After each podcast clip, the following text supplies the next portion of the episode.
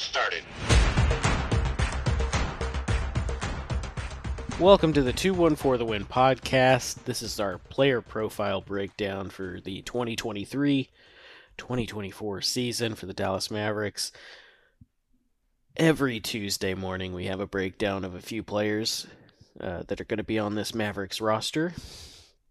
This week, our three lucky guys are Markieff Morris, Richaun Holmes, and Tim Hardaway Jr. Mike, let's start off with Markieff. What do you think? Uh, Markieff Morris is potentially going to be a Dallas Maverick this season. Truer words have never been spoken, Mike. All right, let's move on to Richaun Holmes. uh, in all honesty, though, that's. Uh, I mean, what else are you gonna say? Yeah. Um, Richaun Holmes, brought over from Sacramento, uh, has always had the potential um, to be a an exciting player. I think sometimes he is an exciting player. What are you expecting out of him in a Dallas Mavericks uniform? Uh, I am expecting him to be a trade chip to make DeAndre Ayton a Dallas Maverick. If I keep saying it enough, Josh, it's going to happen. It's like I, Beetlejuice. I don't, I don't know if that's how it works, but I will allow you to continue No, speaking it- that into the universe. In all seriousness, I I think as long as he's on the team, he will be competing for backup center and third string center minutes with Dereck Lively, and then potentially Dwight Powell as well. And I think he has a chance to vouch for some spot starts or maybe you know, start for two to three weeks at a time, depending on you know ebbs and flows of the season. Uh, but I, think we'll just see someone who is better than JaVale McGee in that role last season, and I think will be an extremely impactful uh, bench center. I think just like Dwight Powell, 10 to 15 minutes per night is what we can expect. And if he averages, you know, seven points, seven rebounds, a block a game in a reserve role, I think that's right about where he'll end up for the season as long as he's on the Mavericks. But I think he's the perfect kind of player and contract that they'll try to use to pair with another contract to improve the team in other ways. So you brought up JaVale McGee just now, and having Richaun Holmes is kind of like trading him for JaVale McGee because now JaVale is going to be in Sacramento, correct? Yeah. So and and Sacramento on top of that has just released two other centers from their team. Uh, one uh, familiar face in Nerlens Noel. Hot dog, hot dog, hot diggity dog. Oh, I've watched way too much of that. Um, so, am I to get this right that you think Sacramento then traded a better center away and and brought in a center to replace him in their lineup, or it might even be what are you thinking he's going to be six man six man on for their team? Is he going to be the first one off the bench, or what is what is JaVale McGee in Sacramento? And I mean, he he might take minutes from Sabonis. Like, like he, I think he's just he's JaVale McGee. Why why Okay. wouldn't he? No. I, I just don't I don't understand. Okay, if Richaun Holmes is better than JaVale McGee, which he is. well, he just has to be better than JaVale McGee in a Mavericks uniform. Do you think do you think JaVale McGee's going to be better in Sacramento than he was in Dallas? Is Uh, what I'm getting no. at. No, You don't? No, I, I don't think. I think he will rarely play. Okay. I, I, he has to play. He has Sabonis in front of him, and then Alex Len in front of him as well. And Alex Len is no Anthony Davis, but he's an echelon higher than Richaun Holmes, even.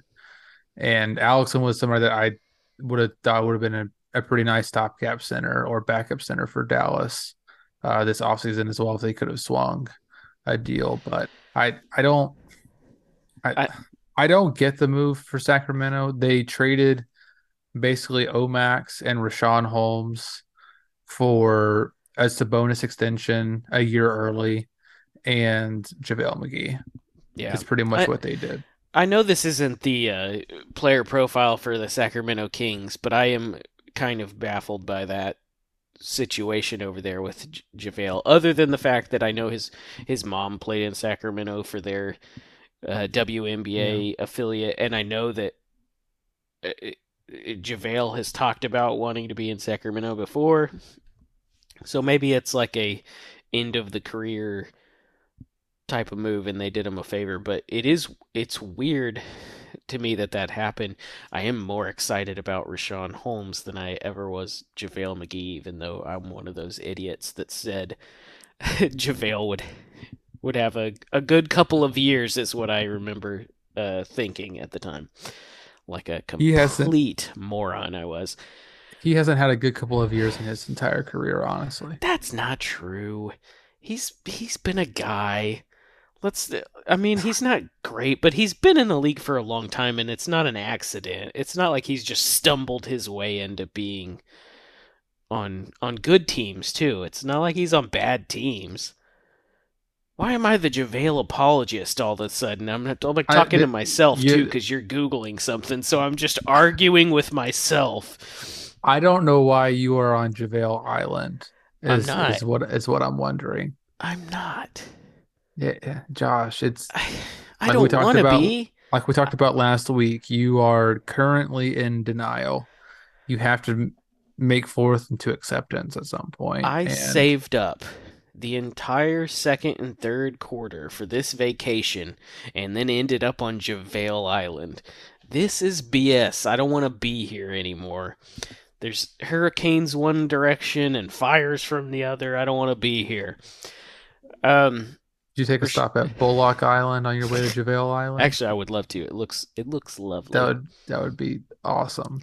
Uh, but no, JaVale, he's going to be nothing more than what Boban is to the Houston Rockets right now, in my opinion. Okay. Which is, you know, no knock on him. He's getting three point two million to go live in Sacramento. Uh, I mean, I would take a lot less to live in Sacramento myself. So, uh, good for him. Uh, good for him Sacramento to. Nice. I I have no feelings to or from Sacramento. Just, just California in general. It's nice weather. California. And, and, you know, as we talked about last week, you know, those, those California taxes, man. It's just, you know, Arnold's got rich, you about care. that. No, he's he's got tons. He's an Olympic gold medalist. Olympic gold medalists aren't scrounging for money. They don't. They don't pay taxes. Is that a thing? I didn't, I didn't. Okay, I didn't. Uh, I didn't know a former president used to play for the Sacramento Kings. What? What? Who? What, what are you talking about? I totally missed Moving the joke. on. I missed the joke. I ruined it. Oh well. Um. So consensus says Richaun Holmes. We're excited about it. I need you to explain the joke. Damn it! What did I miss? Yeah. Honestly, I can. You said something about uh not paying. Oh yeah, you said Olympic gold medalists don't pay taxes, or did you say people in California don't pay? taxes? No, I said Olympic uh, medalists don't pay taxes. Oh, and I said um. I said apparently a former uh American president uh, oh. played for the Sacramento Kings. I'm with you. Okay, I get it. And We're I making tax fraud jokes. I'm I in. butchered my own joke, but it was it was still good enough to to warrant a laugh. Cue the laugh track. ha ha ha ha. All right. Back that was that was an amazing laugh track. I'll double it. I'll double it in post. Don't worry. Um Oh man. consistency. I can't even talk anymore. Tax fraud jokes at 11 at night. All right. Richaun Holmes, the consensus says on the 2-1 for the win podcast that he's going to be decent player. Uh, you're talking third third in off for center. Yeah, I, I think they'll. I my prediction for opening night is that Dereck Lively will be the second center to play in the game. Okay. Third, third if you include Maxi Kleber as a as a center. Um, I think Dereck Lively will get first run, but I think for the first probably at least month it'll be just a three man equal rotation between Powell, Lively, and Holmes. Just keeping everyone fresh, seeing what they all can do with different lineups and different combos. And I think by Christmas time, we'll have a good feel for what the rotation is going to be for the for the latter part of the of the regular season. And I I think Holmes has the potential to make himself a mainstay in the lineup if he recaptures what he did you know, a couple of seasons ago in Sacramento before Sabonis was traded from Indiana, yeah. Sacramento. Um, I think he still might have it in him. He has a great push shot. He's good at the pick and roll. Uh, he's a little bit undersized, kind of like Dwight is uh, for for a center. So he's not, you know, that that really big body that Dallas wanted. And one thing that JaVale did was he was I think five steps slow last season and doing what he needed to be doing. But he five. at least, and not just a step, five steps slow. Uh, I think. Poor JaVale. Poor JaVale. And his name is JaVale McGee. Um, he doesn't pay his taxes. Jordan Belfort. In Mike's um, opinion. my, make sure we don't get sued on this podcast. Re, re, no, that that could be reckless speculation that yeah. is not fact. This is a subjective opinion.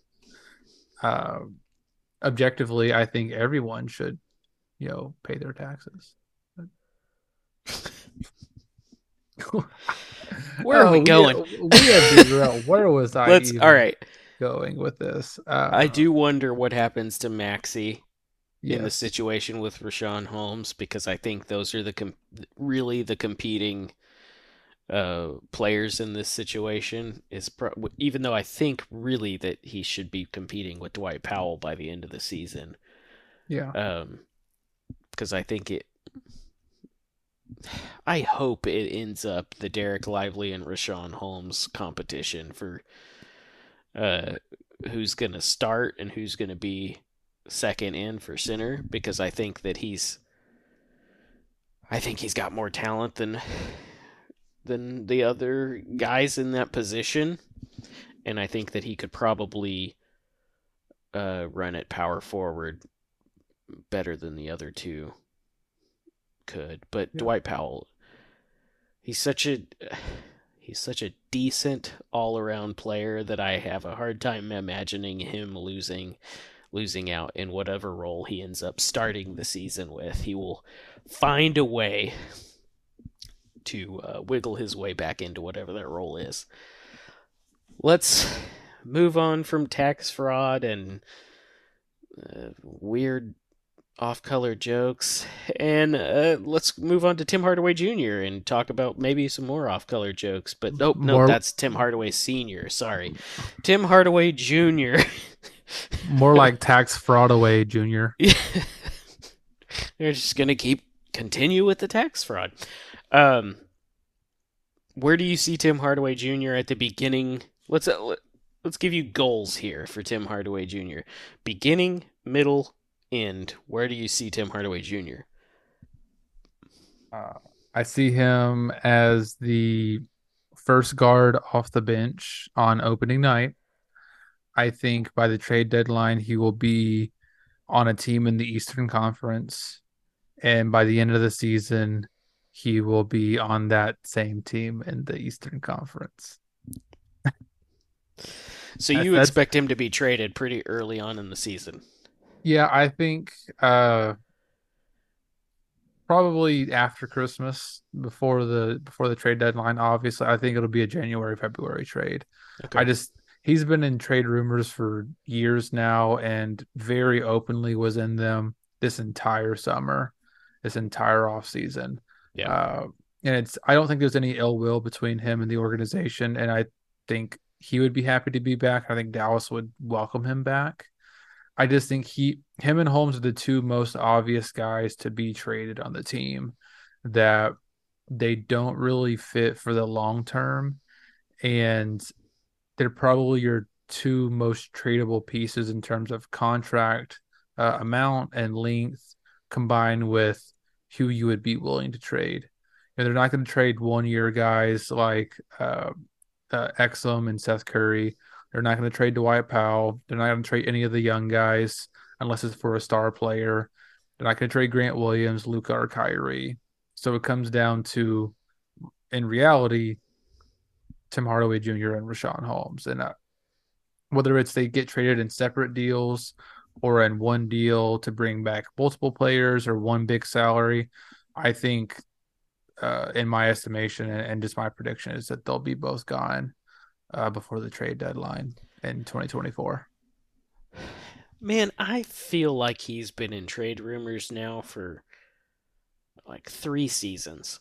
Like John, almost like John Collins level of probably. Yeah. He's not that. He he's a better player than John Collins in my eyes, but I, I know that. Don't, don't tell the internet. Um, but yeah, I don't know been... where his value is on the market right now, though, because he has been in trade rumors for so long, and it doesn't seem like anything ever hits back in return. Almost like it's weird because he's one of those players that seemingly nobody wants, but they would sign him immediately if he did get cut. Like he's like not it. spending time on the waiver wire if he gets waived by by Mavericks, but seemingly no. nobody wants him. It's weird. I personally think that Dallas, for as long as they've had Tim Hardaway Jr., that they've not had many options behind him to take his place if he were to be traded. So I think they have an inflated uh, mindset of what his what value he should get in return in a trade. And I think now with Seth Curry, Jaden Hardy, Kyrie, Luka, Dante Exum, Josh Green, all guys that play a very similar uh, position at the one or the two guard. Yeah. I, I think there's I think it lessens his value even more. But I think Dallas sees the reality that it's he impedes the progress for a lot of young players, um, and a lot of players that have different skill sets that play the same position as him. More, more rounded out games. More rounded out, and that, yeah.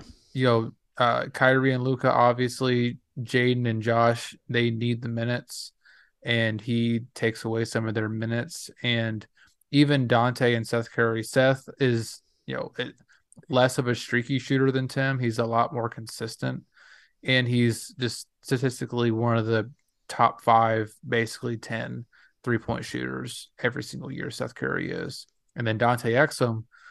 We both want to see him get some valuable, actual, real life rotation minutes and not just yeah. garbage time minutes. And I don't see a, a world where him and Tim Hardaway Jr. play a lot of minutes together. So I I think they're not just gonna you know wave and stretch him like they did JaVale. Uh, he still has value, and he's still a, a good basketball player. And I think his contract's all, too big to do that too. Yeah, yeah, stretching out thirty three million over four or five years would be insane. But um, I I think as long as he's on the Mavericks, I'm going to root for him. I'm still going to get mad at him sometimes, but I'm still going to love him just as much as any other Maverick. And it's there's nothing like Tim Hardaway Jr. heating up in the second half of a close game and scoring like 17 points in a eight minute span.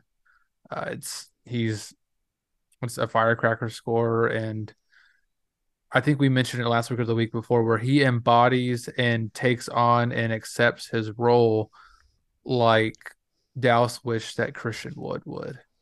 Yeah. And and it's they're very similar players with similar skill sets, just at different positions. And just the difference is one would take the the role and be happy with it, and one wouldn't.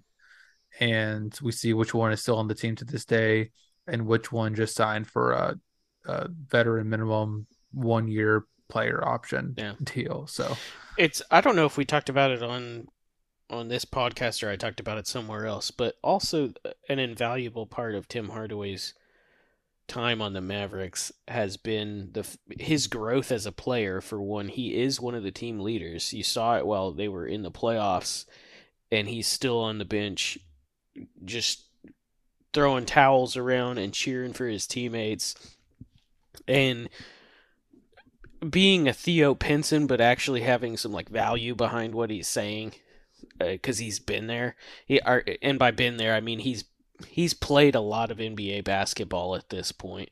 He's also the guy that continually wrangles Luka in situations. So when you see him make his way off the court, you see Luka get more and more frustrated on the court with referees and with other players and it's one of those things you don't really notice unless you've really watched a lot of Mavericks basketball, but he was you know, once those, especially once those those mainstay players like Jalen Brunson and Dorian Finney-Smith and everybody was gone, you've only got one guy left that really knows Luka and knows how to wrangle him out of those moments of of being a uh, just a a, a very uh, feisty guy and that's Tim Hardaway Jr. He I have so many photos of Tim Hardaway Jr. holding back Luka Doncic in games. It's not even funny. So I uh I don't I don't want to see him go, but if you can find a trade for him, I think he would be a valuable asset to a team that does not have that type of player either coming off their bench or starting because I think at this point he could still do both. Just not in Dallas. Yeah, it's just they have a log jam at the position finally at the guard position, and it's just yeah, you know, I, have talked about it. I think about four or five different players on the Mavericks the last few years that where there's always that player that you know you wish would have experienced the the prime winning years of a team and a franchise yeah. that might win a championship, and I think he's a guy that unfortunately will end up just not being able to experience a championship with Dallas when they win one within the next three to four years. And I'm saying win because they will win a championship within the next three to four years because I am irrational and delusional and like to have fun. We're having fun here. You got to be. All right, man. Who do we have next week? You know, you think we should do? Let's hold off on the rookies and Luka and Kyrie. I think at this point we have uh, Grant, Seth Curry, uh, Jaden Hardy, and there's there's one guy that we're leaving out that I'm gonna feel bad that we're leaving out. Um, have we talked about Derrick Jones Jr.? No, I don't think. No, we, wait, no. did we? No, I don't think so. Next week, let's do Derrick Jones Jr. and Seth Curry. Sounds good. Let's go.